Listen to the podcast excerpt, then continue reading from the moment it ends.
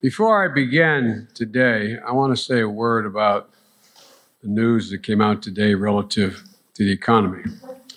Actually, I just want to say a number zero.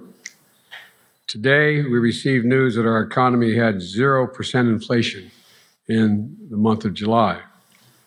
0%. Here's what that means. While the price of some things go up, went up last month, the price of other things went down by the same amount. The result, zero inflation last month, but people are still hurting, but zero inflation last month. Okay, so there you have it. Zero inflation in July. So, my first question before uh, I get to the absurdity of this claim is Have you heard that quote from our president yet? I think that came out yesterday. I, am recording this on Thursday, August 11th. Uh, or is this your first time hearing it? Now, you'd think that that little clip would have made the rounds like wildfire since, well, it's such great news. But depending on where you receive your daily updates on what's happening in the world, well, it's very possible you haven't yet heard that we've hit 0% inflation. I know I was blissfully unaware because most of us heard that our headline CPI had settled down from June's, uh, what, 9.1% disaster to a nice, comfortable 8.5%, right? Well, you know this already, the 8.5 number, probably. But if your news comes from like the Washington Post, New York Times, NPR, MSNBC, uh, or the like ABC, NBC, CBS type news, you probably didn't hear, or you very likely didn't hear that we are experiencing 0% inflation. I know that for me, until I saw it in the Wall Street Journal yesterday, I personally was totally unaware. So, if you hadn't heard this, I just want to challenge you to look for some news resources that are, um, how you say, outside of your comfort zone. Now, remember, omission can be the most powerful form of media bias there is. And this Biden bullshit is a fantastic example. So after I read about this in the journal and I saw the video, I decided to search for coverage of it. And predictably, it was basically Fox, uh, the New York Post. They were all over it. Ted Cruz, of course, tweeted about it. And you know the drill. Republicans were predictably, oh, aghast, you know, full freak out. Speaking of tweets, um, Press Secretary uh, Karine Jean Pierre unironically uh, stepped up and doubled down today, or maybe that was also yesterday, but she tweeted a little thread that started with this quote, We just received news that our economy had 0% inflation in July. While the price of some things went up, the price of others, like gas, clothing, and more, dropped. Uh, next up, she wrote, In fact, the current drop in gas prices is the fastest in a decade, saving American families with two cars $106 per month on average. And then finally, this. What's more, real wages went up for the first time in almost a year, but we know we have more work to do. Congress should send the Inflation Reduction Act to President Biden's desk as soon as possible to lower health care, prescription drug, and energy costs. So if you saw this and you believed it, and if you don't understand that our current press secretary is a dipshit um, and daily is bringing an intellectual knife to a gunfight, even though she gets pelted with softball questions in her briefings, well, if you saw this, you might actually even believe it all. 0% inflation. Great. Things are awesome. But nobody believes this. And if anyone did, outlets like NPR would be lining up to explain that Biden meant month over month. He meant month over month. The stupid racist Republicans are getting their panties in a bunch when President Biden really just meant that he was talking about month over month inflation. But all those progressive news outlets didn't mention it. Okay. They were mostly silent. And again, omission is bias. And they were silent because they know that that was a bullshit basically lie. Okay. So, anyway, when I was looking for this coverage on this stuff, the top result I got in my search for news was an article in Slate. Now, Slate, if you're not familiar, is a quote unquote news site, but the writers are all children, and it's basically a giant editorial page written by white 20 something Bernie bros and homely, gender confused women with recently completed uh, journalism and communications degrees. So, Slate at least had the balls to cover the story But of course, they slanted it as all about the Republican freakout. And then, in perfect Orwellian style, they went on to explain that, quote, nonetheless, everything Biden said was strictly accurate. Overall, prices did not rise in July, meaning that inflation for the month was zero. So then the writer, uh, by the way, um, for the last year or so, I can't remember if I've mentioned this, but always, always look up the writer of anything that you read in the media. Look up their profile on LinkedIn. It's invariably, well, it's almost invariably very revealing. So this kid who wrote this article is Jordan Weissmann, two S's, two N's. Um, as an aside, have you ever met a man with the first name of Jordan who wasn't a total pussy? Probably not. I know that I haven't. Um, so this kid graduated from Northwestern University in 2008 with his bachelor's in yep journalism. So if he graduated in 2008, he's in his low mid 30s now. He left college, uh, you know, right when the GFC was happening, and he's likely very angry about the injustices of capitalism and he's Slate's senior business and economics correspondent.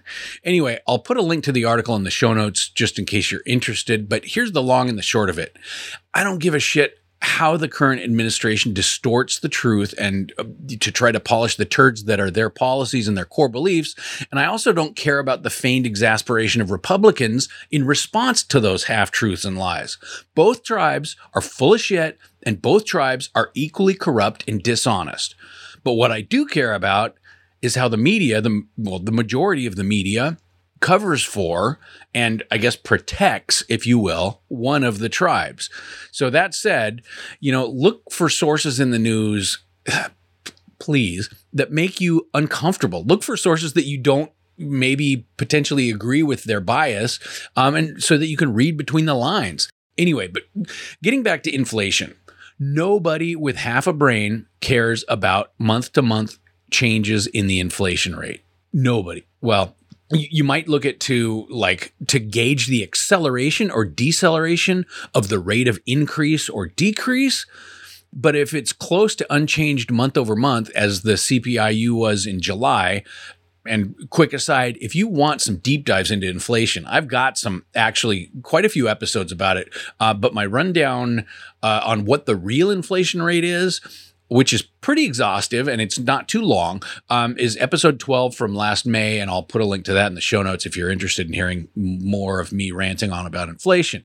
But just know this the CPIU number that everyone quotes, and that's CPIU for uh, um, what uh, urban urban consumers that number for the month of July 2022 is up 8.5% year over year. Okay. Now, if that's accurate, which we've all seen, and I've talked about this before, it's understating reality for 99% of us because prices have gone up more than 8.5% since last year. But either way, if that number is accurate, the purchasing power of your dollars is down by nearly 10% in one year. And one would argue more than that.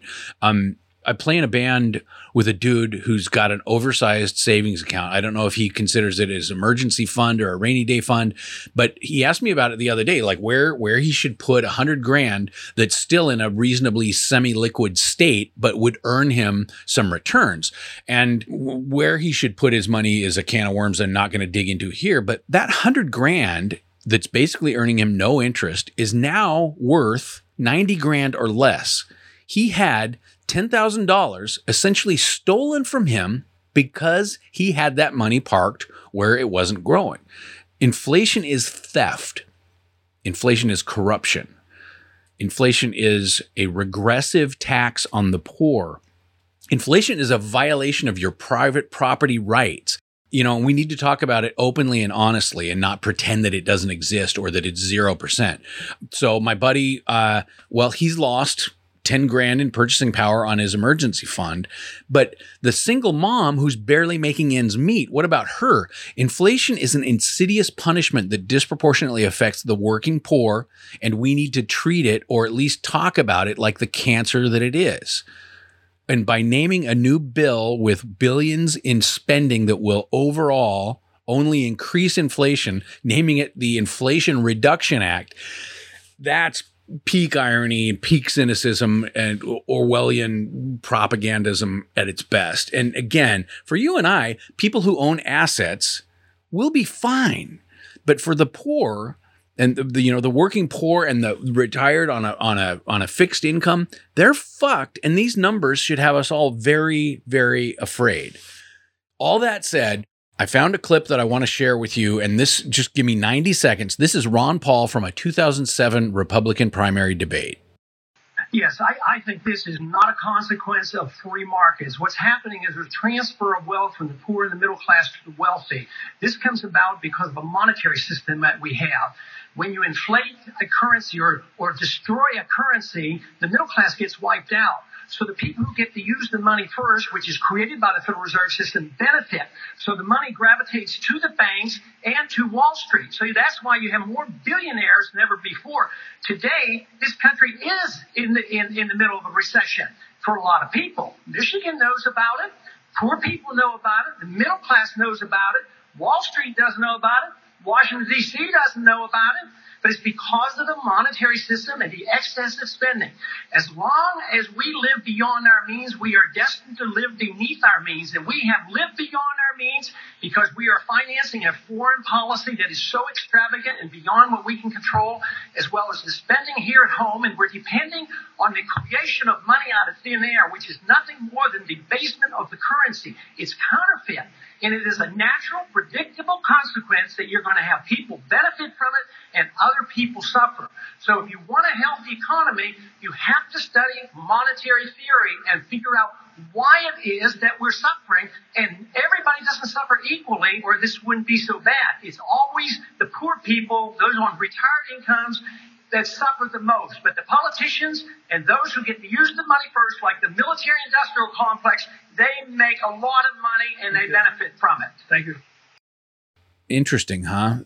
That was that was 15 years ago, and we're seeing things start to fall apart after this decade plus of very loose Fed policy. Um, and oh, and when he's talking about people closest to the money, he's describing what's called the Cantillon effect, or maybe Cantillon. Uh, I think it's Cantillon. Um, anyway, now I haven't talked about the Cantillon effect here because it's kind of an inside baseball uh, econ nerd speak. But but anyway, I'll keep this short. Uh, the Cantillon effect is basically the idea that whoever's closest to the money when it's created, like Ron Paul said, benefits the most from it.